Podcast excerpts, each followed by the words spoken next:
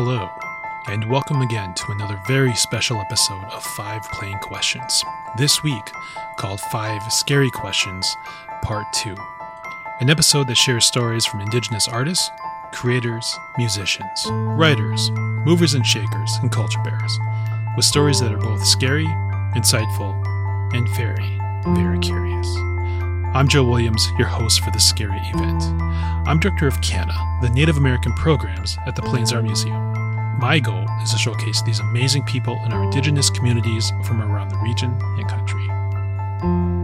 Here at the podcast, we celebrate our culture and the high art that is produced by our brilliant artists and community members every single day. But I also recognize that within our traditional culture, there is a veil that lies between this world and what we call the other side, sometimes referred to as the afterlife. And it's a very thin veil. Sometimes it's so thin that we can see past it, and other times the boundary between here and there becomes blurred. And so we're unsure of what side we're on. In the following true stories, we're going to hear from the experiences that our guests and myself cannot fully explain. So let's jump into this first story with Dallas Goldtooth, the third season guest who shares a story from his childhood, who wakes up to find an unexpected visitor.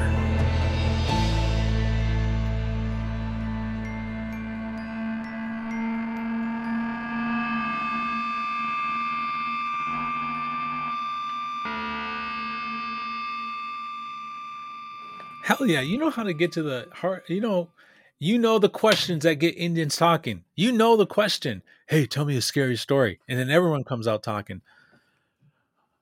Okay, so I think I was in 7th grade, and my brothers and I shared our room together. And so me and my little brother, we actually shared a bed together. And this one night, I was asleep, and I was laying on my side, and my face, directly across from my face, is the door that goes to the hallway. The door is open, and the hallway light is on. Right in front of my face is the end table, and there was a digital alarm clock right in front of me. And I fell asleep, and I woke up, and it was like 2:17 in the morning. And I know that because the clock is right in front of my face, right there, big red letters, 2:17. And I'm just looking at it, I'm like getting my bearings. And then my eyes focus from the clock, and it blurred out in the distance in the hallway is this figure in the hallway. And so my eyes rack focus. See, they go from the alarm clock to the figure. And the figure is about 4 feet tall. And I only see half of it because the other half is blocked by the door frame. And I kind of do like a little puzzle, like, what is that? And I kind of lean up, straighten myself up, and I see this figure. And it's kind of blurry, and it's all hairy. It's completely hairy. It's a full, like, it's fur. It's all fur. And I get scared. I freak out. But what I do is I halfway fall off the bed. I'm like, both I fall off. Both my hands hit the floor, but the rest of my body stays on the bed. And so I'm standing there and I look at it and I say, "Hey!" Like I yell out, "Hey!" And whew, it moves. It turns towards me. Like its back must have been towards me, and it turned and looked at me. And because of the light was straight above, I didn't see a face. It was just the silhouette and the hair. And then it takes off. And that was the most terrifying aspect of it because I could hear it running through the house. And we lived in a trailer home. A double-wide trailer. So, for those that live in a trailer home, you know how the sound of somebody running through the house, it takes off running. And I get frozen by saying the words, "Hey," over and over. I'm yelling, "Hey, hey, hey, hey." And I didn't know what else to do. And I'm yelling, "Hey, hey." And then whoosh, I open my eyes and I'm laying in the exact same position, and it's exactly 2:17 in the morning. It like time went back. The hallway light is on, and I look, and there's no figure there. And I'm like, what just happened? And I went back to sleep, and I just stuck with me for the rest of my life. Lauren Waters demonstrates not all visitors are in the hallway. As a kid growing up, and maybe other people, a lot of other people may have this experience, but I just felt like I was really susceptible to energy, and I've really never been able to explain some of the things that I've experienced as a kid. But, you know, as I got older, I kind of chose to close that a little bit. But, you know, what comes to mind? Well, first, my cousins lived out in Geary, Oklahoma, which is like in the middle of nowhere, on, you know, 80 acres of land, and we would go out there in the summertime and spend long periods just with them running around, being, you know, little Indians running around doing crazy shit. And they would take me to, I was the youngest and they were older than me, like, you know, by 10 years or so, and they would take me out in the middle of the woods, like literally in the middle of nowhere, and it would be nighttime, completely dark. And we would park on this like very specific bridge out there, and they would tell me about Deer Lady, and they would say, you know, I mean, and it's a common, I feel like, spirit that a lot of indigenous cultures have in Oklahoma and the surrounding area. But, you know, she, if you don't know about Deer Lady, she comes for men, young men specifically, who may be, you know, doing not so great things in society, and trick them and, you know, take them away, because she's a beautiful woman with deer feet. But anyways, as a kid, I didn't really know that. I just knew that deer woman existed, and she was a really scary presence. And so they would take me out on this bridge in the complete dead of night.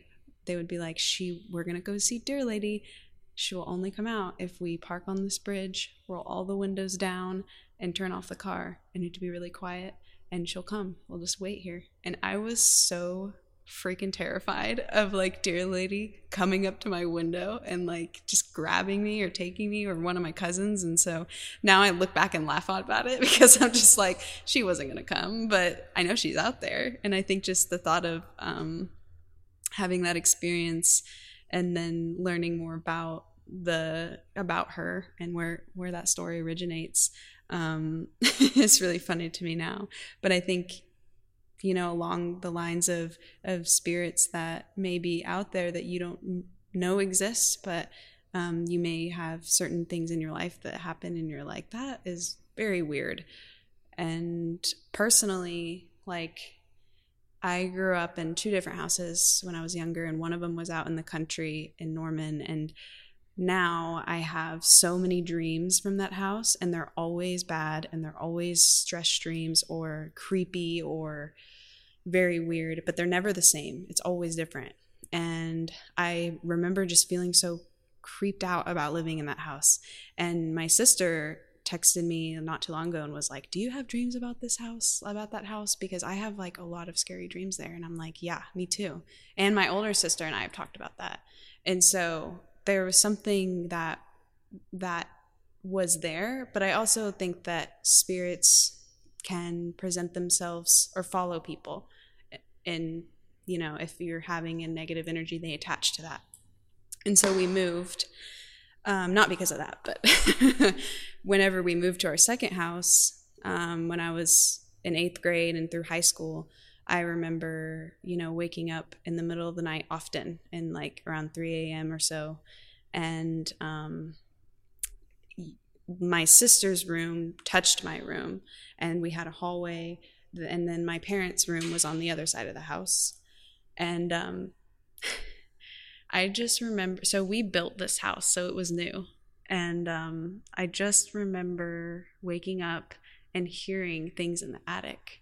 And I'm like, okay, is it like raccoons or is it mice? Like, it's kind of creeping me out. It kind of sounded like footsteps, like above, and it happened pretty frequently. Like I would wake up and be like, oh God. So then I told my mom about it, and I was like, you know, can we like check out the attic or have someone inspect it? And we did, and nothing was there. And so that's when I really started to get freaked out.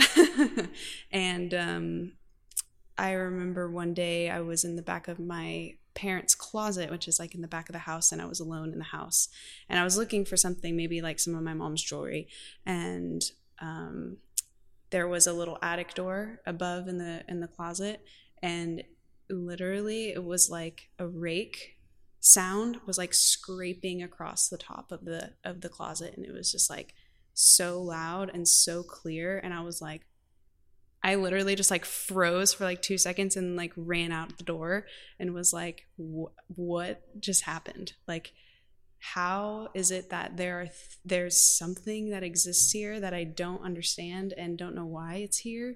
Like, it's a brand new house, so like it's not like a haunted house,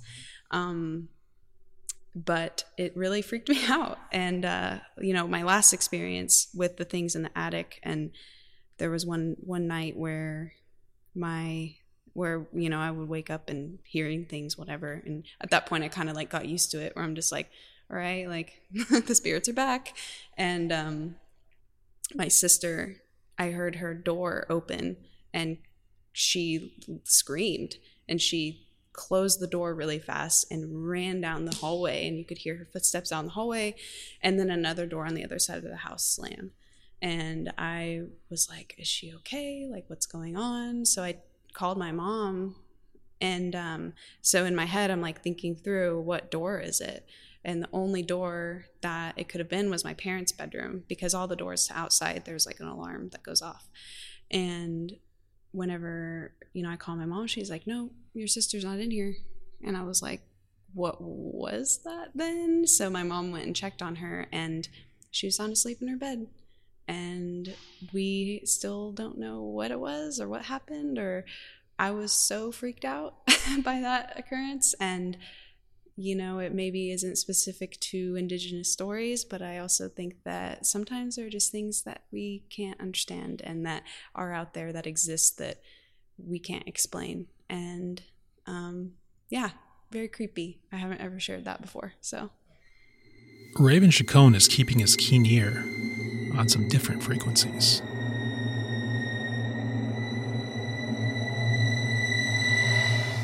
I have to say, I don't know if I believe in ghosts. And the reason why is I've tried. I did a recording project years ago called Brujas. What the project was I sent out a chain letter to 5 musicians in Albuquerque, and said to spread this chain letter to other musicians, you know, in town. Albuquerque has a ton of musicians. And the chain letter said, meet on this date at midnight at this address. There's no electricity. There's no lights. It'll be pitch black. Bring an acoustic instrument. If you hear sounds, play along with it. And I would go ahead of time when there was still daylight and set up a bunch of microphones, some portable recording rig, and I would sit in the dark and wait for musicians to show up, and I'd play music with them. And we made a whole album out of it, anonymously, like this, over several sessions. The sites I chose were chosen because they all have a bit of urban legend about being haunted here in Albuquerque. And so part of this process for me was to to do that, to finally see, okay, I'm saying, show yourself to me. And I never saw anything, let's say, or felt any negativity. That's not to say that nothing was there. In fact, maybe I did hear things, and there's things on the recording that I can't explain. So at least sonically, maybe there's other energy that was there. But as far as me saying, you know, oh, I saw a ghost, I saw something scary, I saw something weird, that hasn't happened quite like that. But I will tell you a story I heard from a relative. I heard the story about somebody being at the casino, you know, one of the Indian casinos. And a man kept following her around. He's wearing this trench coat. And at a certain point, he stopped and then walked away. And this person who shared this with me said that then they saw a tail coming out from this underneath this trench coat. And so that's interesting to me. Not, I mean, the fact that it's at the casino, you know, that maybe there's the more kind of traditional devil, maybe, I think is always a fun thing to think about. And as it relates to where we find ourselves, you know, this, the casino being a more kind of contemporary encroachment, or if you want to call it an encroachment or not, presence in our communities, for better or worse. For better or worse, Jenna Schmieding discusses the neighbors in the woods. I grew up in the Pacific Northwest, in the Willamette Valley, which is a valley that runs alongside the Cascade Mountain Range. And the Cascades are well-known Bigfoot country. And I had neighbors when I was a younger girl who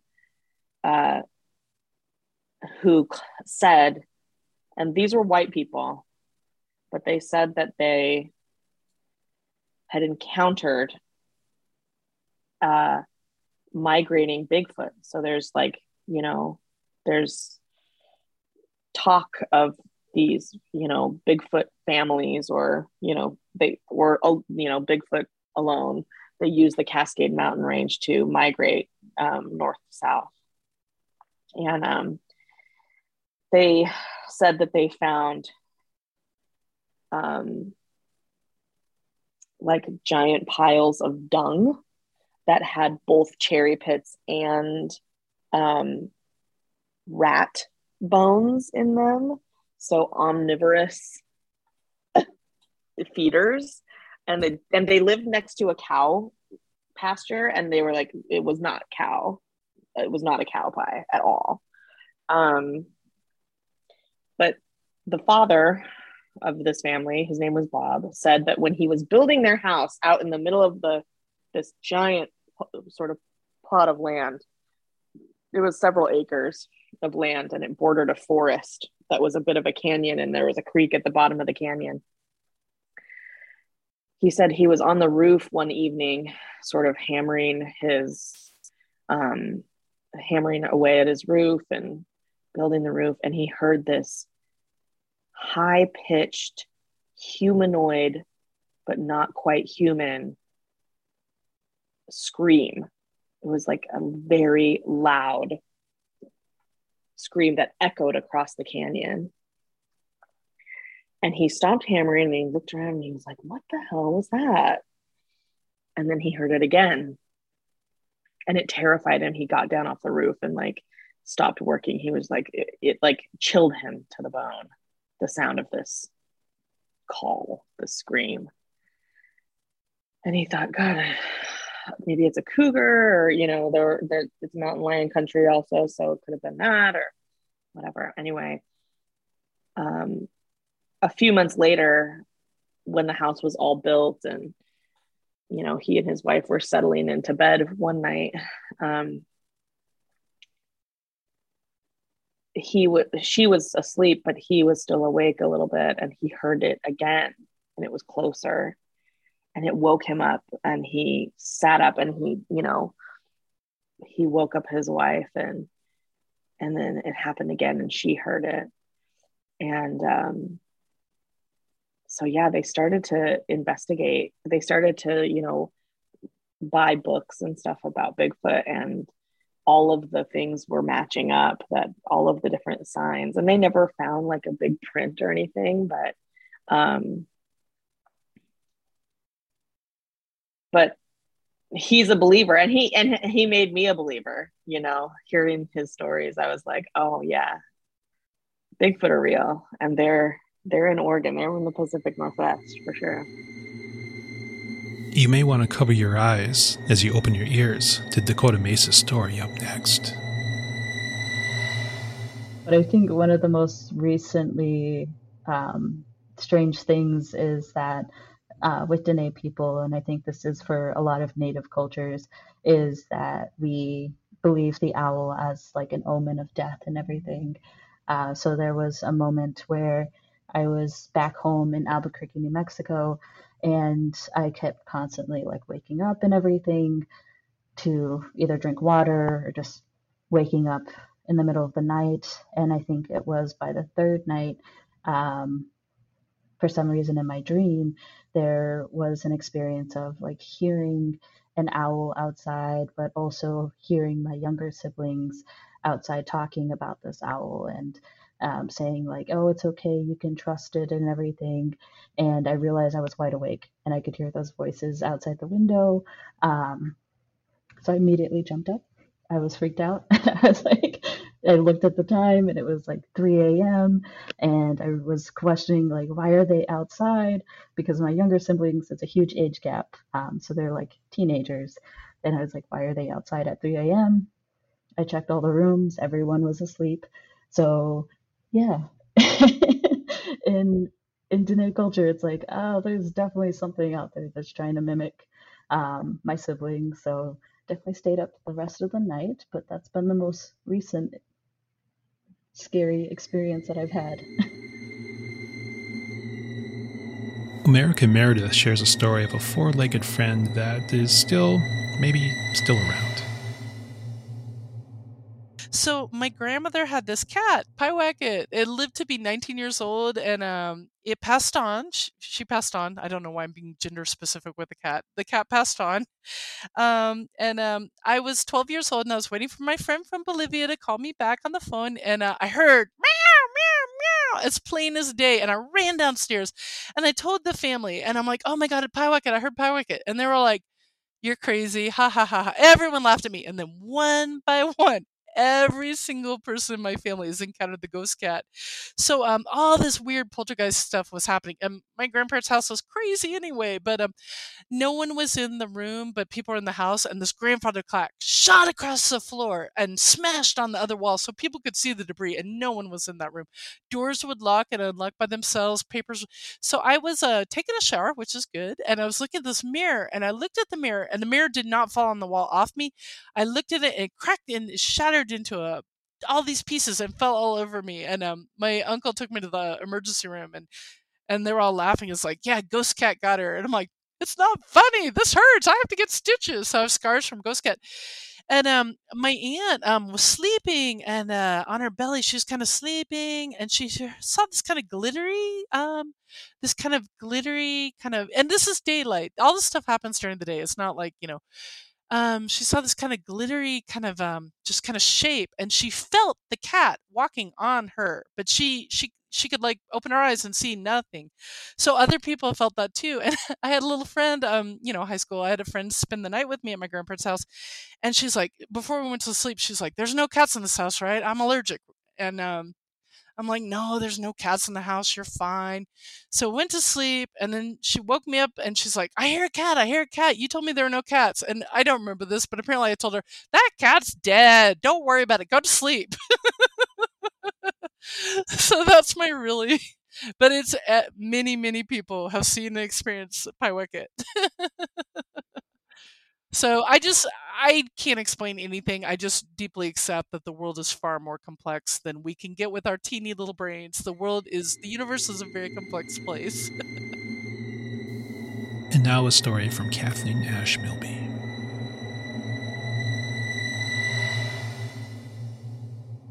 I was staying in a house that belonged to my brother, who had recently passed away.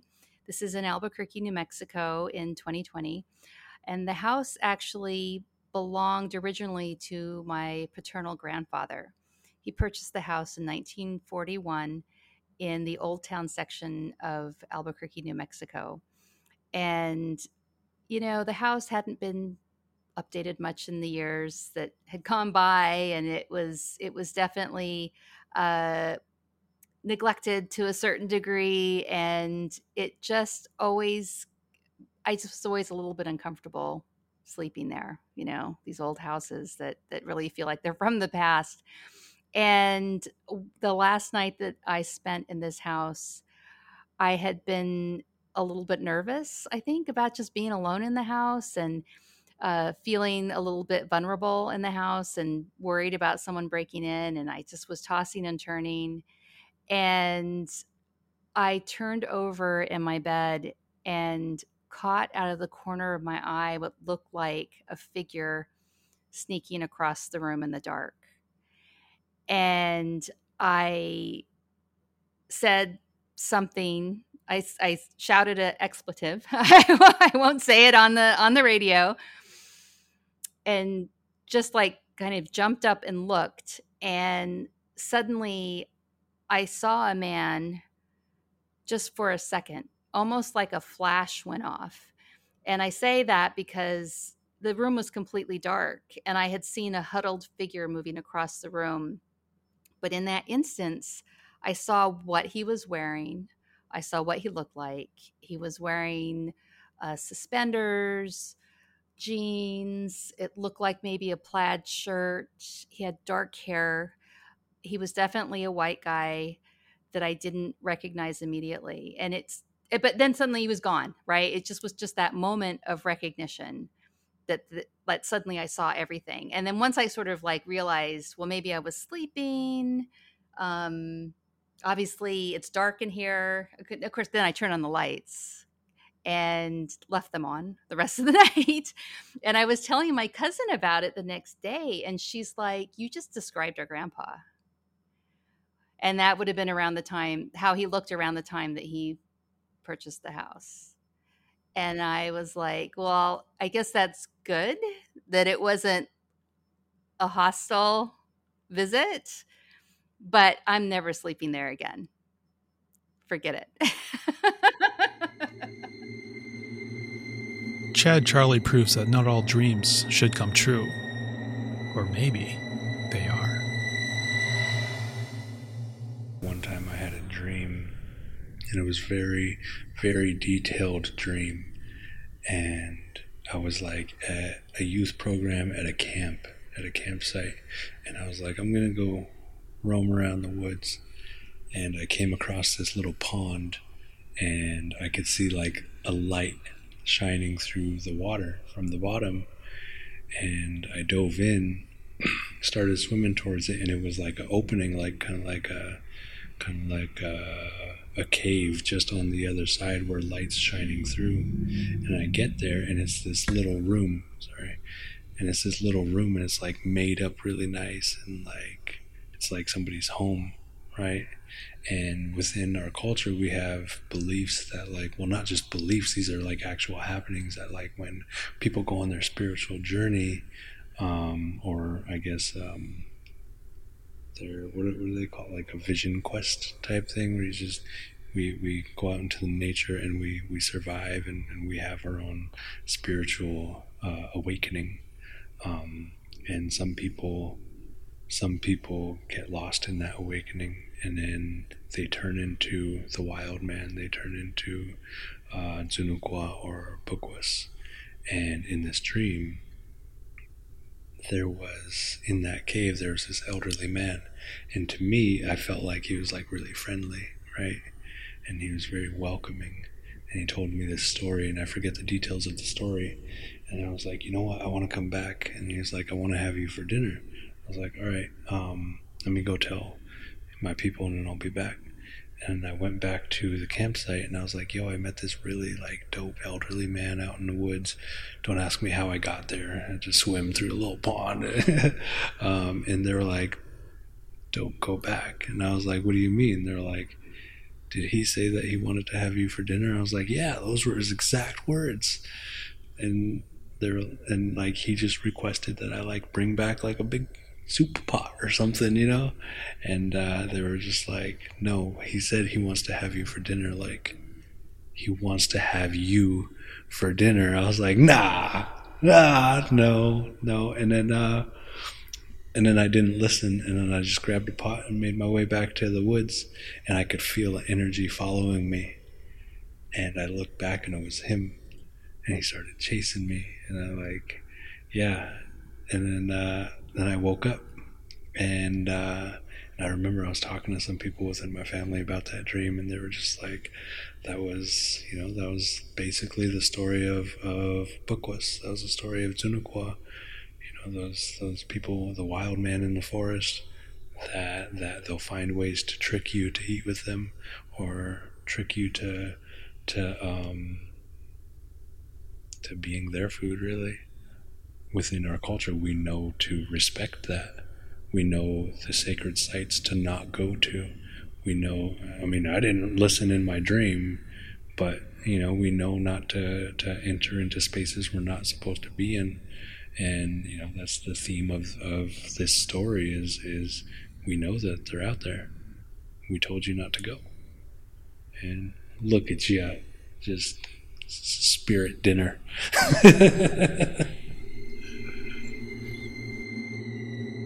Savannah TallBear also gives us some food for thought. When I was younger at Cheyenne Sundance, my cousin, so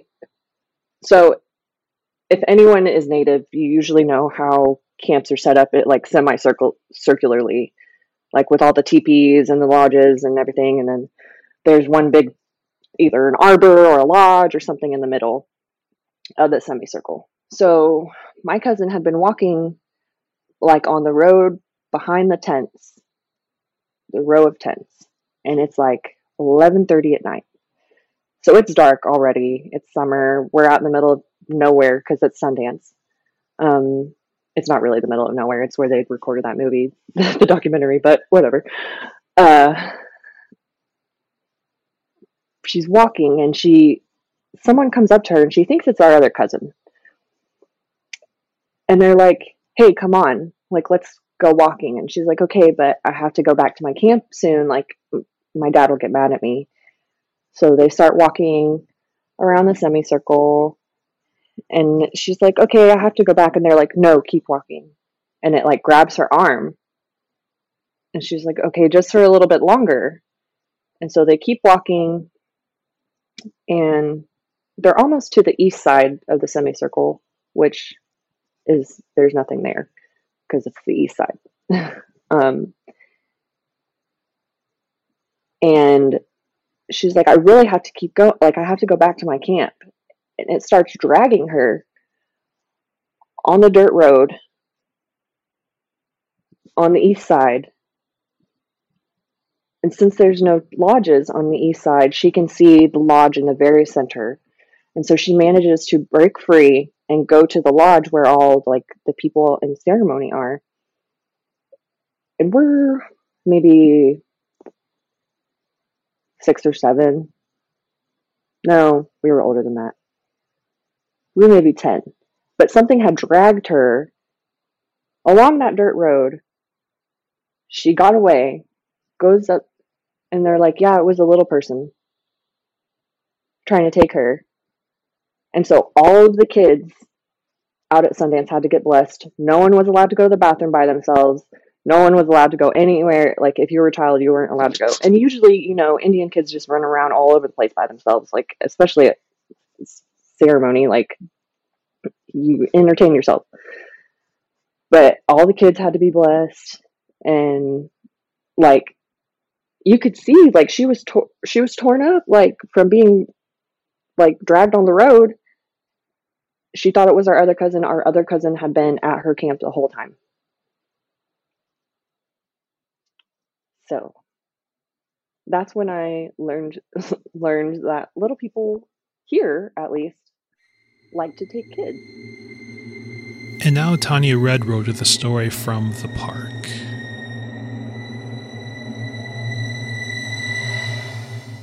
I don't know why we dared each other to be in the park after dark, but a friend of ours, we were probably about, 15, and she was like 17, so she could drive. And she had this old green car, kind of black top. I don't even know what it was, but So she drops us off in the Riverside Park. This was in Grand Forks. And she drops us off in the park. And I don't know if our challenge was like to go across the park in the dark. Ooh. But here, me and my friend thought she had came back around. And we get up to the car, and I want to say they were maybe Hispanic men. But it was not her, but it was the exact same car. I'm not even kidding. Like this car, I mean, how do you even duplicate it? This car, it was just like, anyway, it was so creepy. And so we run through the park, and then the car was just gone. And then my friend said she never seen a car. I'm just like, you didn't see that car. There's all these, like, what we thought was maybe Hispanic men or whatever. And they were just, you know, like laughing and not, they were speaking different language. I mean, at the time, I maybe thought it was Spanish, but when I think about it now, I'm like, I don't know. Maybe those were some uncles, like scaring us a little bit. Like, you better go home. Don't be out here after dark. Because that car disappeared, and my friend said, she's like, I drove around twice in here, and she's like, I never seen one car. I'm like, how? And there's no way that that your car is not like an everyday car. I mean, it was like something like, and you think this was like, you know, way back in the 80s, and that car was probably like a 60s. I mean, it wasn't like, you know what I mean? It wasn't a car that just was, you replicate like everyday car. So that I always kind of wonder, like, maybe they weren't even Hispanic, and maybe I don't even know what language they were talking. Maybe it was my uncle saying, get home. But the car was gone, and she said she never saw a car. We now return to Buffalo Man with another story, and he's not alone. Yeah, because see, I have another one too, another incident, but it was me and a friend. We were living in the housing on the res, right? And they were living in the other housing, and I was living in, you know, this other one, and I had to walk her home. And we ended up seeing something by the tribal hall. Like, it was pretty crazy. I don't know what it was. It's still to this day, I kind of have a hard time talking about it, but like, I still don't know what it was. Because all I could say is that when we were walking there, like, you know how they have lights around, like, the buildings, like if you could imagine that. Well, this tribal hall was this big square building, and we were walking, because you go through the cemetery to get to the other housing, right? So we were walking through the cemetery, and that was a normal walk. So everybody did it. It wasn't like, oh, it's scary. So that was the regular walk. But then we got by the tribal hall, and all I could say is everything got black, like dark, but none of the lights changed, but it just, like, everything got dark. And we seen this guy walking behind the tribal hall. Like, when we were walking this way, he was walking up like that. And, but we turned on the dirt road, like, because there was a road, and then it went out to the highway, then back around. So we walked out onto the road, but that guy was walking along the building, and he kept walking along the building, but he was just so farther back.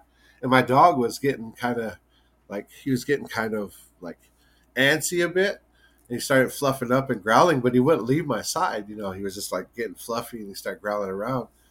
And the friend I was with, they started getting scared, and I was like, well, I don't know, you know, weird, because I just thought that was a security guy. And as we were walking, we get onto the road, and we start walking, you know, then we start walking on the road, and then he gets by the corner of the building, and there's a light there with the round dome on top of it, like one of those light poles, and I think it was probably like 8 feet tall or something like that. And all I could say is that whoever this person was, that when they got up to that light, they stood up. That's all I could say, that because they looked like a, you know how you see the head and the shoulders, right? Well, that fucker stood up, like stood up, and then when it stood up, it was taller than that light pole, and its arms were like down by its knees. And it looked like kind of like a gray, like a greenish skin like that. And there was no like hair or anything on it. It was just like this big thing. And it was like looking at us while we were walking by that pole. The dog never ran or anything. And it watched us. And then we turned down the road and went to her house. And then, you know, but then I had to walk back, and nothing was there. And I wasn't even scared. You know what I mean? Like when you see something like that, you usually, you know, you're going to be scared. But when I walked back through, it was like it didn't even happen or whatever. But there again, that was something that, because I didn't know, like I said, it scared me because it stood up. Like, that's all I could say is that it fucking, because it looked like a normal person until it, like, came into the light, kind of. It wasn't even in the light, really, but it went by that pole, and it was, like, you could see it. Like, the pole was, like, here, and it was, like, looking down, but it was, like, looking at us. And it was just this long, dangly creature of some type, you know. Whether it was human or Bigfoot or what, I don't know, but it was there, you know.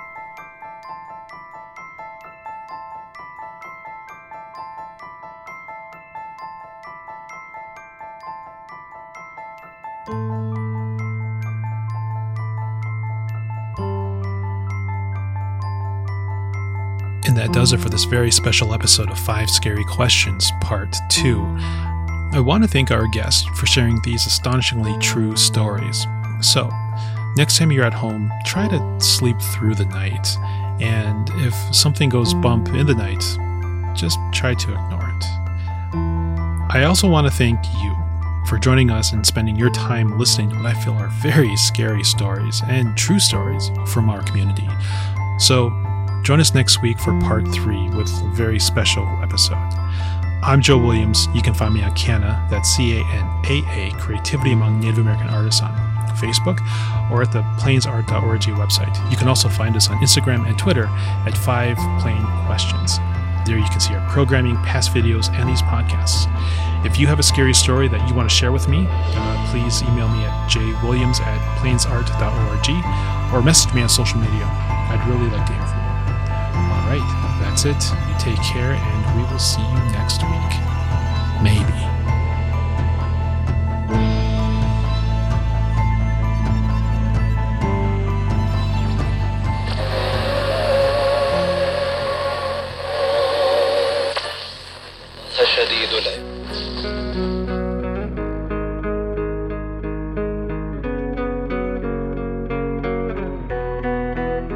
This has been an 11 Warrior Arts production.